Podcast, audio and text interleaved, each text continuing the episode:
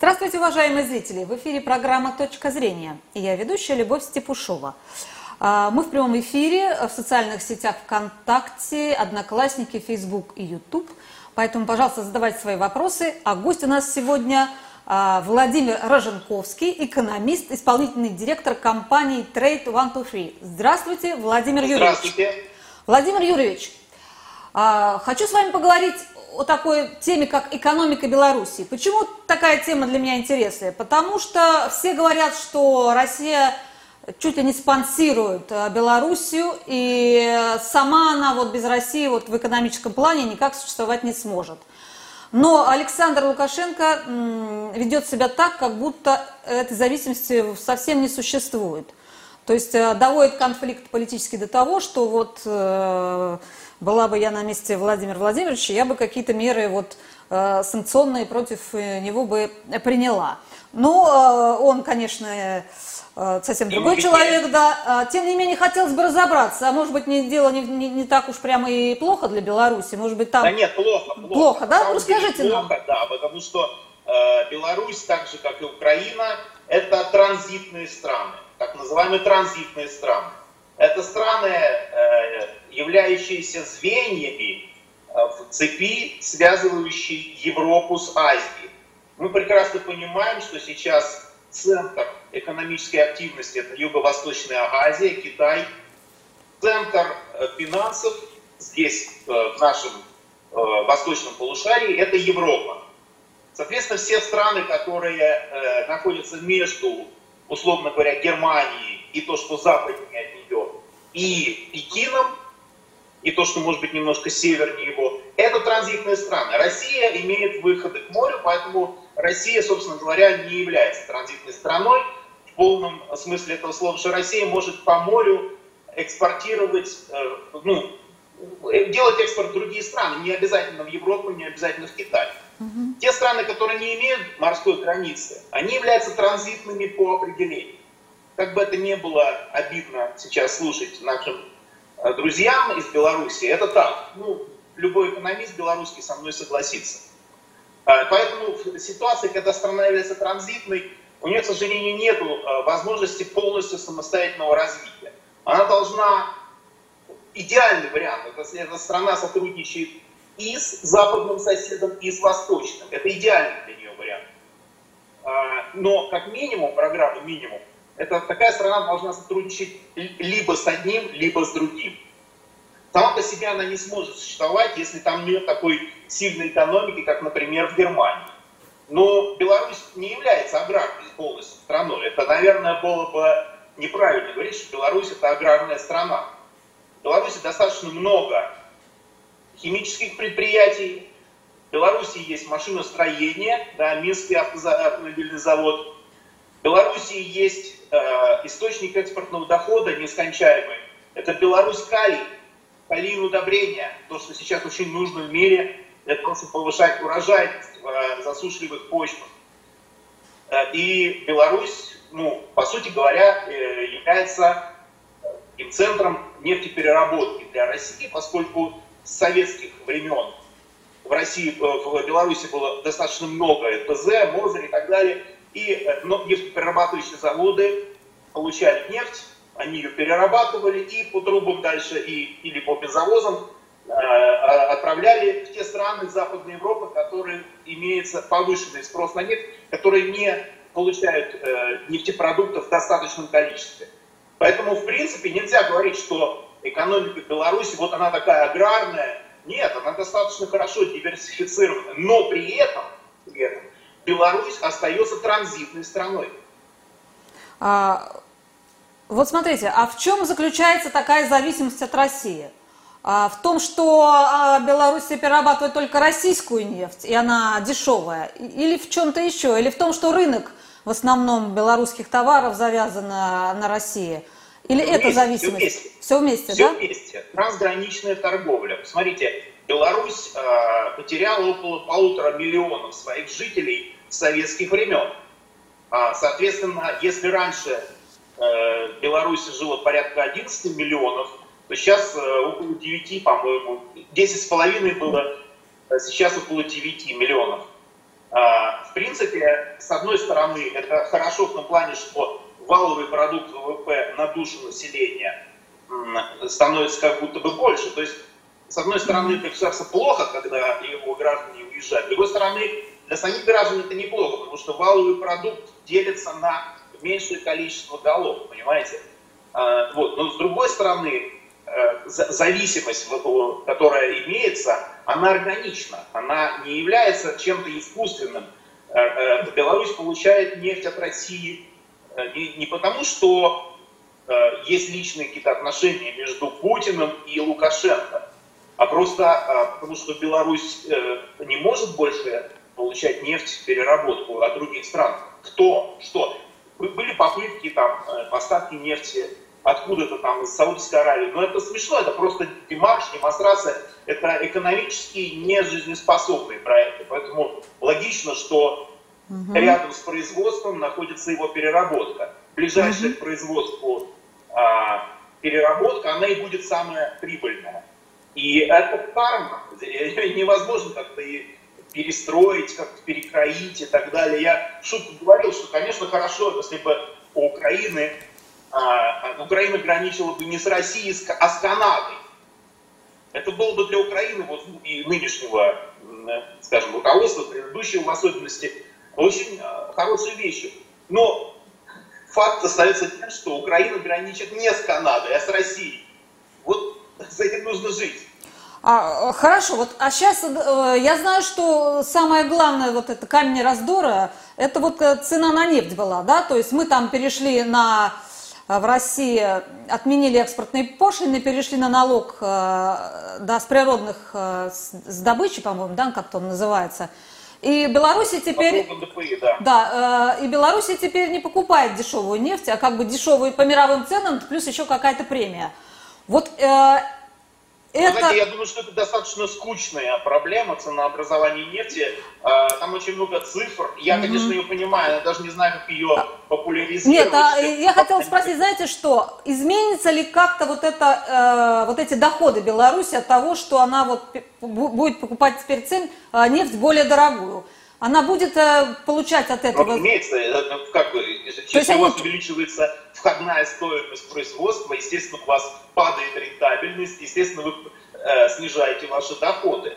И дешевая нефть хорошо для Беларуси, да. дорогая нефть плохо. И я думаю, что я здесь не сказал как, какого-то откровения такого, которое было, было бы для всех удивительным. Но она же, э, по-моему, не, не реэкспортирует нефть, а перерабатывает ее в топливо и потом экспортирует, Все равно. Ну, хорошо, какая разница? Ну, какая то есть разница? потеряет, да, потеряет она. Э, Беларусь покупает нефть для нефтепереработки. И цена mm-hmm. нефти, вообще-то цена нефти, с этим проблем особых нету, потому что нефть, в отличие от газа, это биржевой товар. Mm-hmm. Цена на нефть может быть, быть привязана к бирже. Это Россия давала дисконт Беларуси по нефти ниже биржевой цены. Ну, в результате каких-то геополитических, скорее, ну, нельзя сказать, что это было, вот знаете, мне не нравится фраза о том, что Россия покупала там, Лукашенко. Да, там, да, лояльность. Вот я не люблю эти фразы. Э, Россия давала дисконт Белоруссии не за лояльность, а просто потому, что это ближайший сосед наш. И через Беларусь идет огромная куча просто товаропотока между Москвой и Западной Европой. Ну, я не понимаю, что здесь должно быть такого удивительного, что Москва там предоставляла какую-то скидку Беларуси, э, когда это является Беларусь транзитной страной для России. Я не думаю, что здесь есть какая-то политика, какая-то ангажированность, угу. какие-то там узкомесяческие э, кулуарные интересы. Это органично. Это угу. просто органично.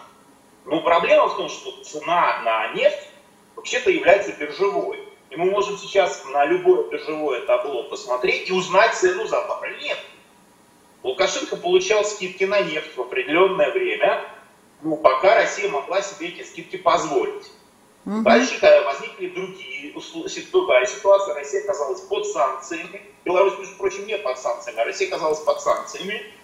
А, может быть, у Беларуси сейчас возникли какие-то санкции в связи с выборами, я не знаю, но до, в тот момент, когда скидки на нефть начали снижаться, Россия оказалась под санкциями, а потом нас накрыл ковид. Угу. И я не знаю, здесь нужно быть, э, ну, здесь, понимаете, это скидки доброй воли.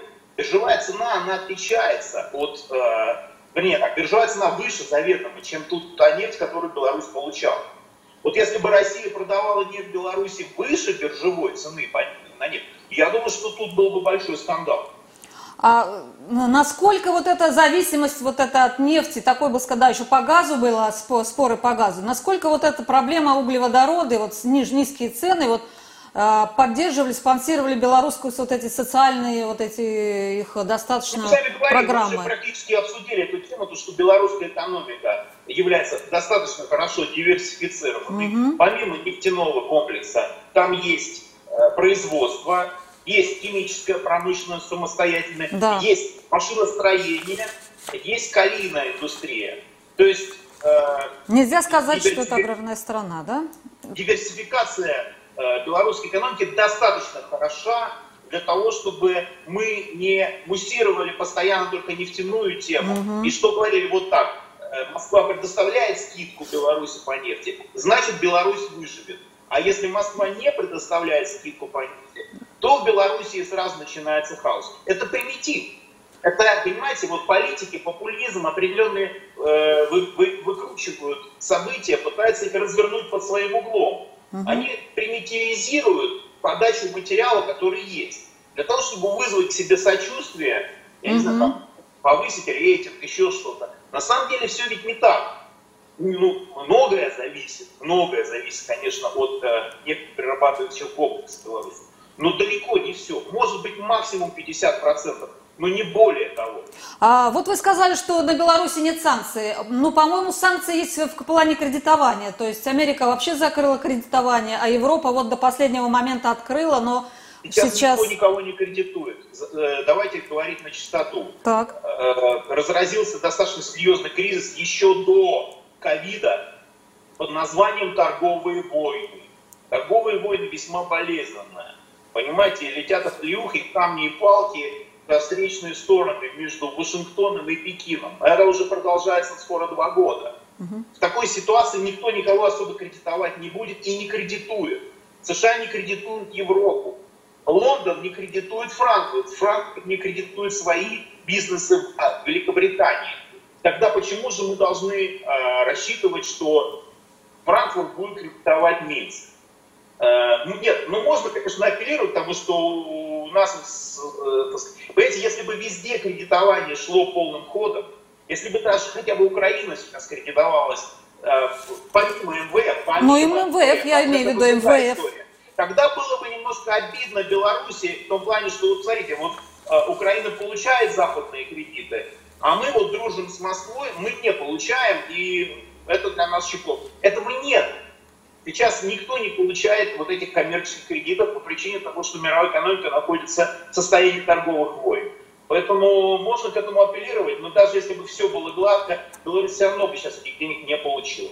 Я посмотрела данные по, по кредитованию все же. Оказалось, что российские кредиты, э, на них приходится 48% внешней государственной задолженности по состоянию на конец первого квартала 2020 года. Это накопленное, накопленное. Это за ну, вероятно, да. А, или это 7,92 миллиарда рублей. Это, по-моему, еще не считая вот этого кредита на АЭС Беларуси, который, который она не может возвращать. То есть на втором месте Китай кредитовал, это 3,3 миллиарда долларов, да? Да. А остальные кредиты кто дает? Вот это остальное. Европа дает, да? Все же. Европа немножко дает, немножко дает э, Польша, угу. Вот. Но это такие, знаете, ну, я, я а не думаю, что много бизнеса белорусского, например, на Кипре находится. Есть, но немного. Ну, в основном, конечно, Европа. Я, США есть какие-то программы, но поймите, США вообще считает белорусскую политику э, авто, авторитарным, автократичным режимом, и у них есть закон, который э, возбраняет кредитование автократических режимов Поэтому э, с точки зрения этого на Украине больше возможностей получить гранты. Но еще раз подчеркну, они их не получают из-за текущей ситуации. Вот а это... Беларусь... Э, а вот эта вот задолженность России, это, это большой такой рычаг нашей страны в отношении белорусского государства. Вот, скажем, да, не будем вам рефинансировать долги. Это как, это изменит вообще э, вот, лояльность Лукашенко? Они уже при, при, при, обращались к Китаю по сути говоря, Лукашенко уже обращался к Китаю за помощью.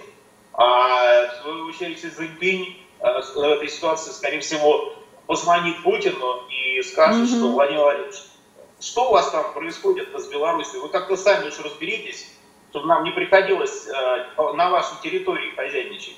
Я думаю, так как это должно все происходить. Оно уже было в таком ключе, но оно ни к чему не приводит. Китай не будет хозяйничать в Беларуси без ведома Москвы. Это, ну, это слишком какой-то фантастический сценарий.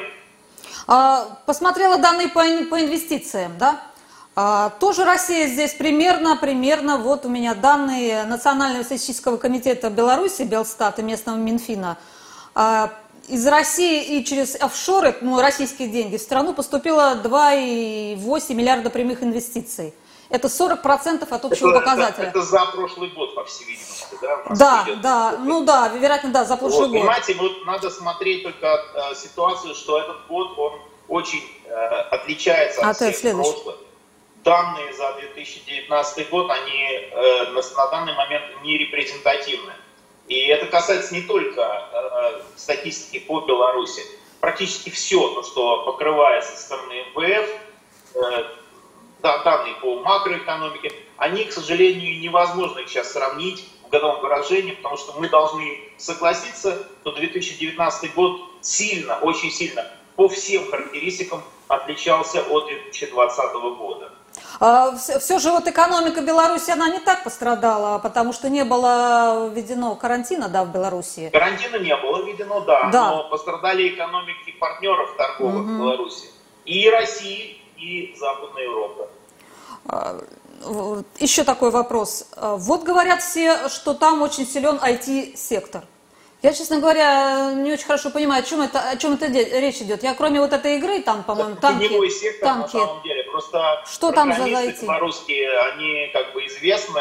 Это ребята с хорошим образованием, многие еще заканчивали э, обучение на всяких математических факультетах при в Советском Союзе. И э, это люди действительно с хорошим бэкграундом, с хорошим образованием эти люди стали заниматься программированием, и фактически на сегодняшний момент этот сектор является одним из наиболее высокооплачиваемых.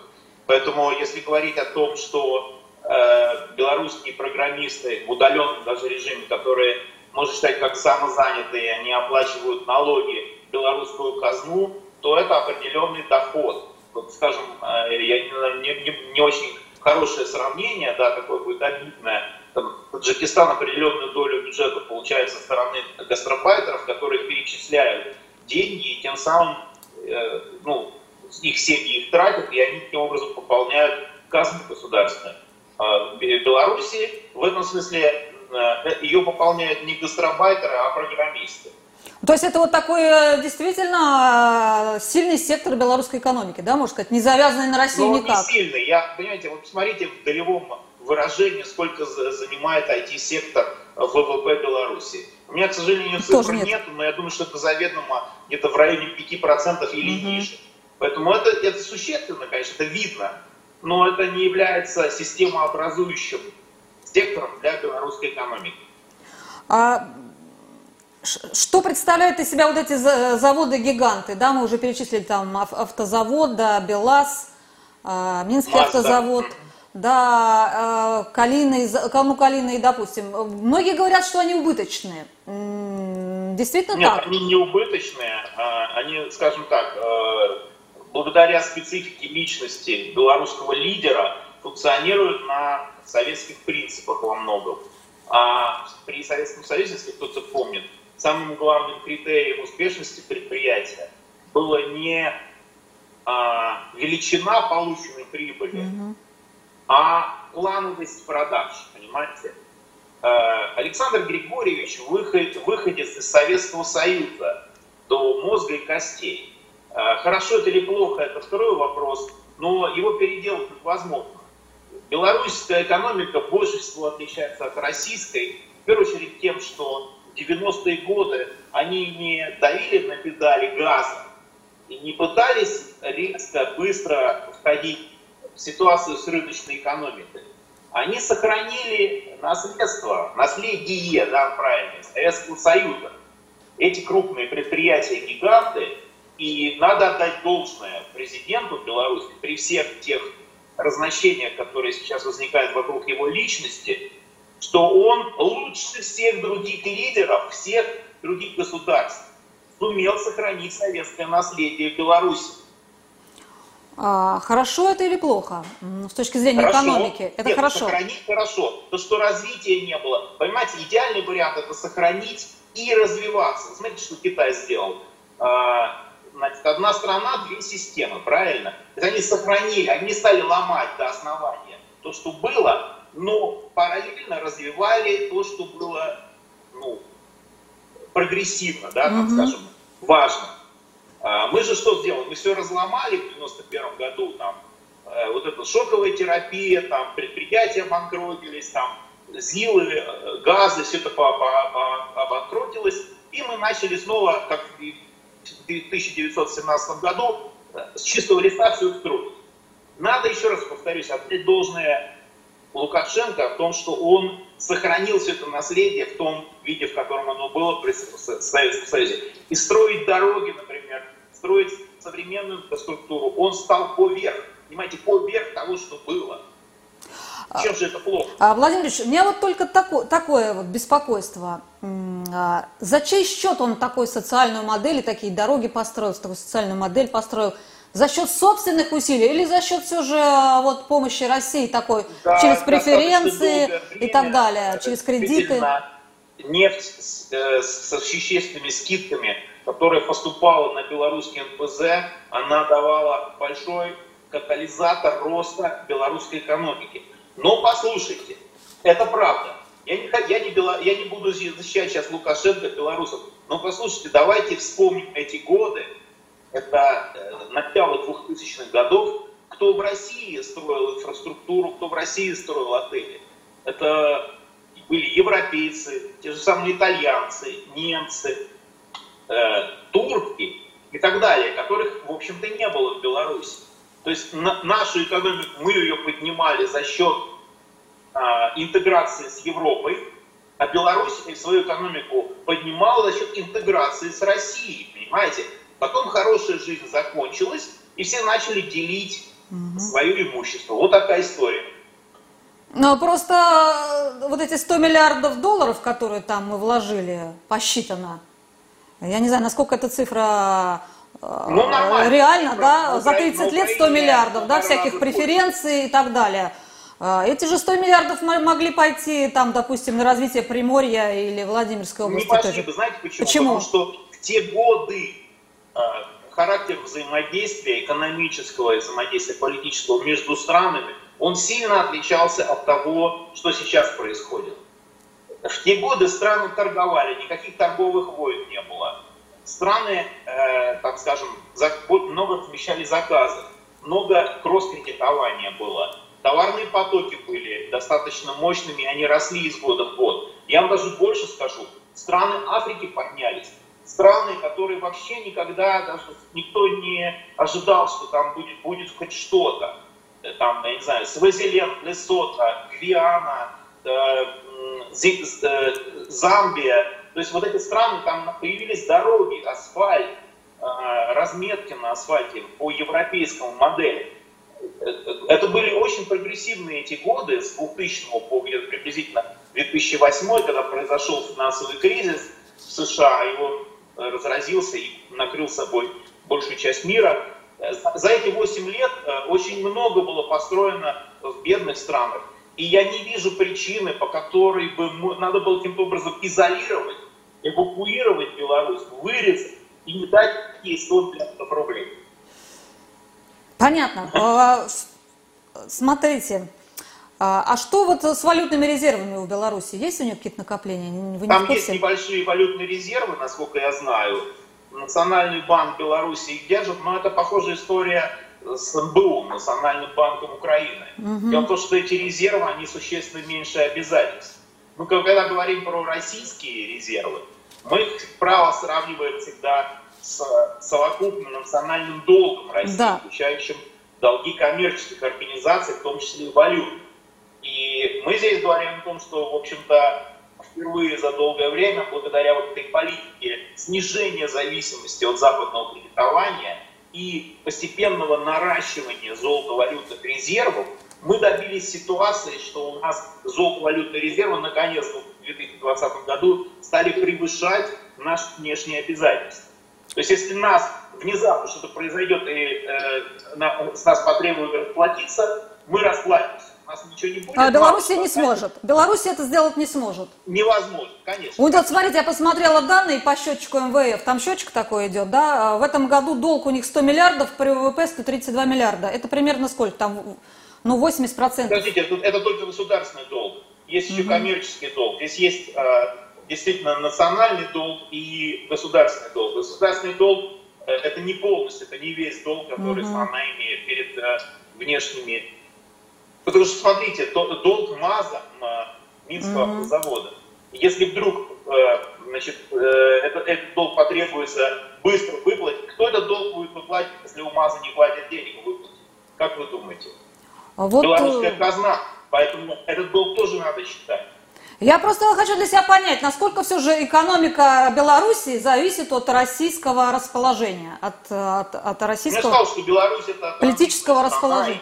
Ничего с этим сделать невозможно. Она зависит от России не столько по каким-то там, знаете, отношениям матери и ребенка, или mm-hmm. там старшего брата и младшего, а в силу своего географического положения. Это, это транзитная страна.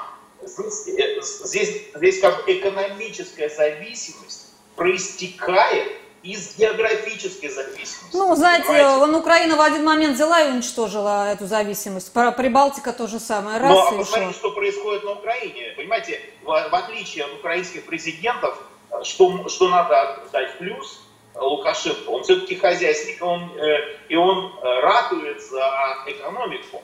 Посмотрите, э, действительно, потрясающие предприятия, мне просто до слез жалко на Украине, такие как Запорожсталь, Мотосич, угу. они же фактически перестали существовать после Майдана.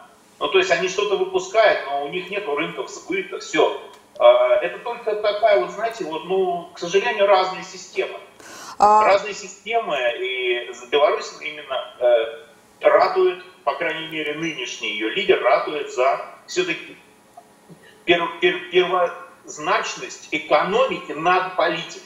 То есть он ни за что не согласится разрушать МАЗ, если ему скажут, если вам дадут кредит, например, в Европе, э, и вы сможете, можете вы МАЗ отдать европейцам? Просто отдать его, или там как-то. Э, Лукашенко, а он там не нужен, никогда на это не пойдет. На то, то, на что шли украинские лидеры, да? когда они mm-hmm. раздаривали уникальные предприятия, такие как, например, кондитерская фабрика «Слиточ» во Львове. Они их просто дарили, знаете, с барского плеча. Вот эта история с Джо Байденом, который там а, Бурис, Бурис ему устроил своего сына. А что нам жалко, давайте пусть сын будет, и мы ему там будем деньги. Понимаете, это деньги, которые Украине не было. Она их раздавала. Лукашенко другой. Он четко понимает, он знает дебет, кредит, он видит сальдо свое, понимает, что он не может сейчас нанять сына Джо Байдена руководить массами. И он его не нанимает, поэтому вот такая история. Я вот одного не могу понять. Он этого понимает, но почему он не понимает, что вот интеграция с Россией нужна, нужна ему и нужно интегрироваться? Так интеграция с Россией. Послушайте, ну, я, я вижу, понимаю. На самом деле я вот не могу понять. Многие говорят, что там э, батька, значит, рубит с плеча, что вот, значит, э, мы предложили интегрировать Беларусь э, с Россией. Послушайте, здесь совершенно другая история. Он же прекрасно понимает, что если это будет единое союзное государство, то он перестает быть президентом Беларуси. Но в лучшем случае он будет, я не знаю, там на должности кого? На должности какого-то там основного генерала. Ну что ж теперь он делать? Хочет, он не хочет этого. Он не, не хочет. хочет не потому, что он там ненавидит, что он что-то разрушает. Ему сделали неприличное предложение, понимаете, Александру Григорьевичу. И он от этого неприличного предложения просто отказался. Вот и все. Но я не думаю, что он разрушает отношения как целенаправленно с Россией для того, чтобы там сделать что-то свое уникальное. Я думаю, что он достаточно долго в политике, и чтобы понимать, что Беларусь как самостоятельное государство, не имея никаких морских границ, а, она не выживет просто. Я вот э, так думаю для себя, что значит неприличное предложение? Вот Я долго жила с мужчиной, а потом сказала ему, ну давай оформим наши отношения. А мужчина мне сказал, да что-то такое неприличное Нет, предложение. это другое. Как-то, Не, да, да такое же. Он, а, он же правитель. Он, Он сначала суверен. влез в зависимость к А, он- России, а потом решил, что это неприлично дальше. вы можете предложить соседу, вот у вас есть сосед, это не, это не семейные отношения, это, скорее всего, соседские отношения. А, Вы выращиваете бычков, да, а ваш сосед выращивает, предположим,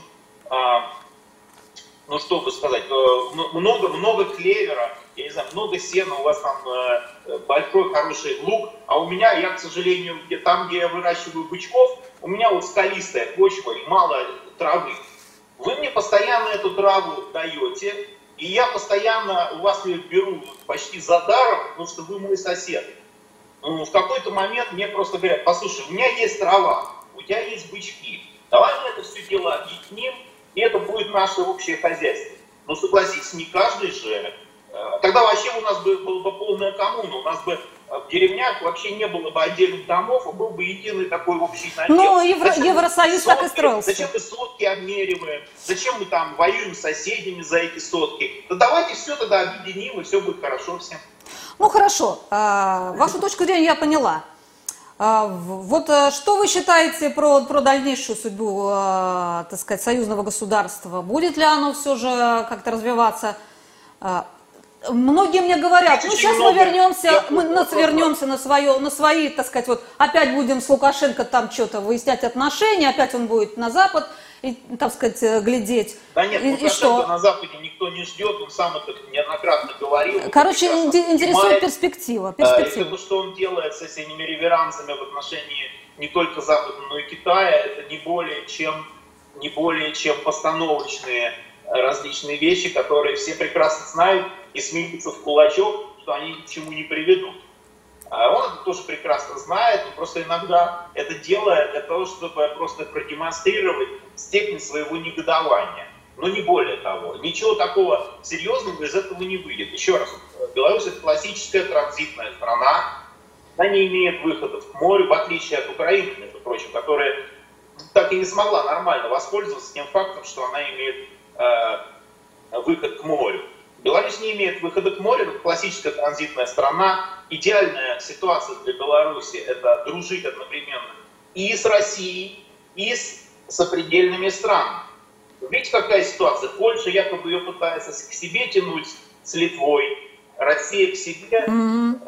Тут, а тут личность должна быть президента достаточно четкая.